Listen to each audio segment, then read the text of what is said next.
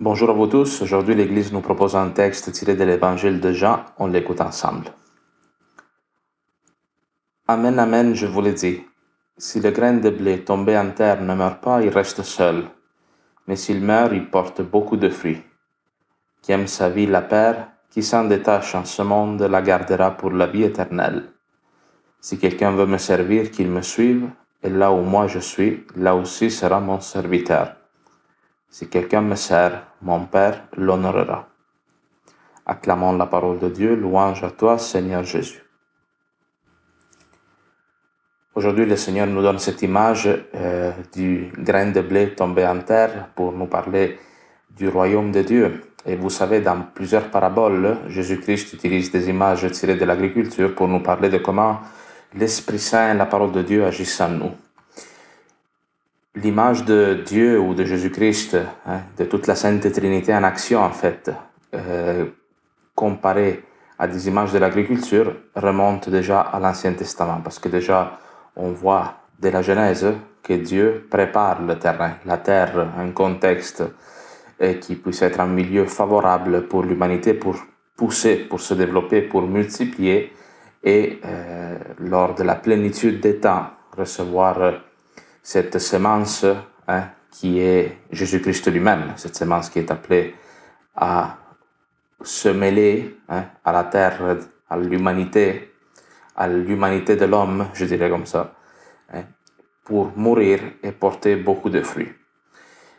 Mais déjà aussi pendant le, temps, par exemple, de l'Exode, l'image même de la manne, c'est cette, cette forme de pain qui descend du ciel et tombe sur la terre, préfigure cette descente de l'Esprit Saint et de la parole de Dieu qui féconde, qui nourrit le peuple, qui lui donne euh, la vie en abondance. Aussi dans les prophètes, vous pouvez voir plusieurs passages comme dans Ézéchiel au chapitre 36 au verset 9 ou Osée 2, 23, 25, je ne les lirai pas maintenant.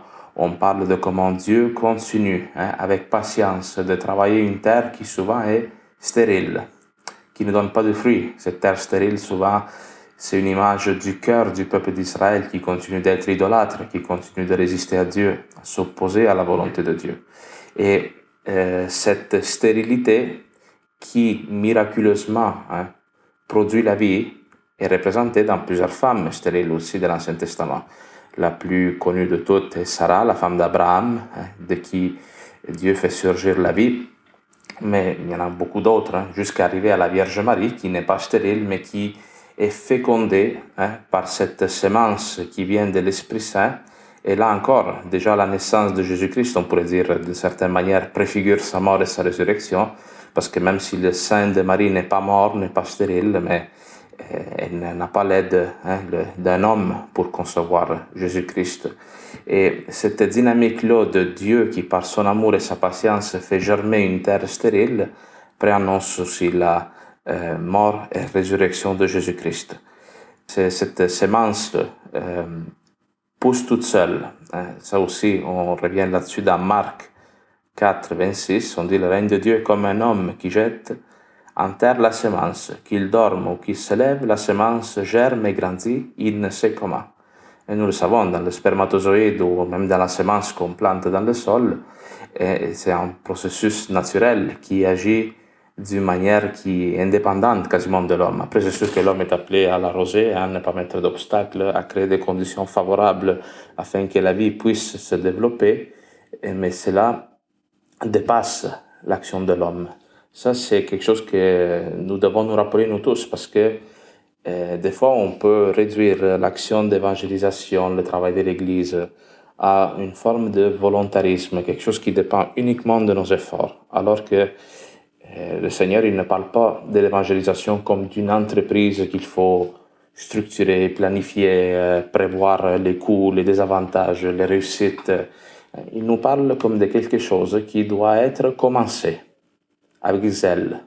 Cette semence doit être plantée dans le sol. Et une fois que ce travail d'ensemencer la terre est fait, le Seigneur agit.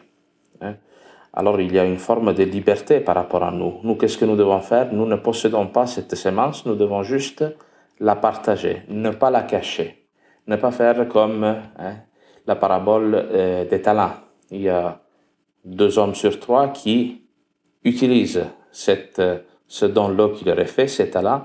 Il y en a un autre qui le reçoit et il le garde pour soi-même.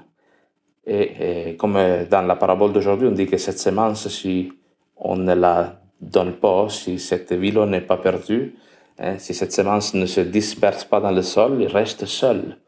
C'est quoi la conséquence du péché pour l'homme, pour la femme? C'est toujours la solitude. Lorsque nous nous refermons sur nous-mêmes, lorsque nous gardons notre vie pour nous, lorsque nous ne donnons pas notre vie, cela nous coupe des autres. Si le centre de l'univers c'est mon nombril, je ne peux pas aller vers l'autre parce que l'autre me demande de la perdre, ma vie, de la donner avec générosité. Alors vous voyez, cette euh, semence qui doit mourir pour porter la vie, fait allusion évidemment à la personne de Jésus-Christ. Hein, c'est une image de l'Esprit Saint qui doit être, euh, qui fait son travail indépendamment de notre volonté, mais que ceux qui reçoivent, ceux qui sont déjà ensemencés par cet Esprit Saint, doivent partager cette parole. Hein, le père de l'Église, il parlait de la prédication, de l'annonce du kérigme, l'annonce de la parole de Dieu, de la bonne nouvelle de la mort et de la résurrection de Jésus-Christ comme étant la semence de l'Esprit Saint. Comment nous faisons pour féconder hein, le cœur stérile de tant de personnes qui nous entourent, et des fois le nôtre aussi, en annonçant cette bonne nouvelle? Mais pour faire cela, tu dois, d'une certaine manière, mépriser ta vie d'ici. Mépriser, ça ne veut pas dire la considérer comme rien, mais croire que tout n'est pas... Notre vie ne se résout pas, ne se résume pas à ce que nous vivons ici, qu'il y a une vie éternelle qui nous attend, où il y a cette... Où notre, l'Esprit Saint fleurira avec abondance, où nous verrons pleinement le fruit de notre travail. Alors si quelqu'un considère que sa vie c'est juste pour ici, il faut la garder pour nous-mêmes. Mais si c'est vrai que notre vie ne finit pas, que notre vie est éternelle, alors on peut la partager. Parce que tout à coup, la mort n'est plus un obstacle, n'est plus une limitation de notre liberté, mais c'est juste un moment de passage qui nous ouvre vers l'éternité. Fait que finalement, nous ne perdons pas de temps d'une certaine manière, mais nous le gagnons d'une manière nouvelle dans la, dans la vie éternelle. Hein, le Seigneur, il continue de nous travailler nous tous avec patience. Il y a plein de paraboles hein, aussi. Vous vous rappelez cette parabole du figuier stérile, où il y a le travailleur euh, qui continue avec patience de mettre, euh, d'arroser la plante, de donner du fertilisant, alors que l'autre voudrait l'arracher. D'ailleurs, cette image de, de, la vigne ou du figuier, c'est une image aussi du peuple d'Israël, qui même si des fois est stérile, même s'il n'importe pas de fruits, le Seigneur continue avec patience, avec amour de la travailler. Ça, le Seigneur, il fait avec nous. Le Seigneur, il est un Dieu tendre envers nous autres, qui voudrait, par amour pour nous, que nous portions de fruits, hein, qui n'exige rien de nous, mais qui sait que notre âme est un terrain qui est prédisposé à recevoir cette semence qui vient de Dieu. Hein, comme euh, c'est le cas pour la femme, c'est dans le, dans le corps de la femme, tout est prédisposé pour donner la vie. Ce que ça prend, c'est qu'une semence soit déposée et la vie commence à surgir. Notre âme, c'est la même chose. Hein. Notre âme est d'une certaine manière femme par rapport à Jésus-Christ. Voilà pourquoi nous disons que Jésus-Christ est l'époux de l'Église. Hein. L'Église, c'est nous tous. Notre âme est disposée déjà à recevoir cette bonne nouvelle qui entre en nous et fait produire la vie. Alors ne mettons pas d'obstacles. Acceptons un petit peu de perdre notre vie pour l'évangélisation, pour le service fraternel, parce que la vie aussi, on la reçoit en la donnant. Nous, on peut pas, des fois, on peut avoir une attitude très passive dans la foi, d'être là, écouter, faire des prières, toujours recevoir, recevoir, recevoir, comme une bête qui a une gueule grande ouverte, jamais rassasiée. C'est pas comme ça. La, la foi, on la reçoit pas seulement avec une forme de passivité, mais la foi, on la reçoit en la donnant. C'est dans la mesure où tu, tu unis à Jésus-Christ qui donne sa vie, dans cet acte-là de don, tu reçois la vie. Voilà pourquoi Jésus-Christ, il dit, il y a plus de joie à donner qu'à recevoir. Parce que l'acte du don, c'est ce qui fait de Dieu un Père. Dieu donne la vie, Dieu nous donne la terre, Dieu nous donne tout ce qu'il nous faut pour vivre. Alors, euh, ouvrons notre cœur grand à cette providence du Père qui, avec amour, Continue de nous ensemencer, de nous donner la manne de la parole de Dieu, les sacrements, une communauté. Que tout cela nous donne d'être dans un état d'action de grâce.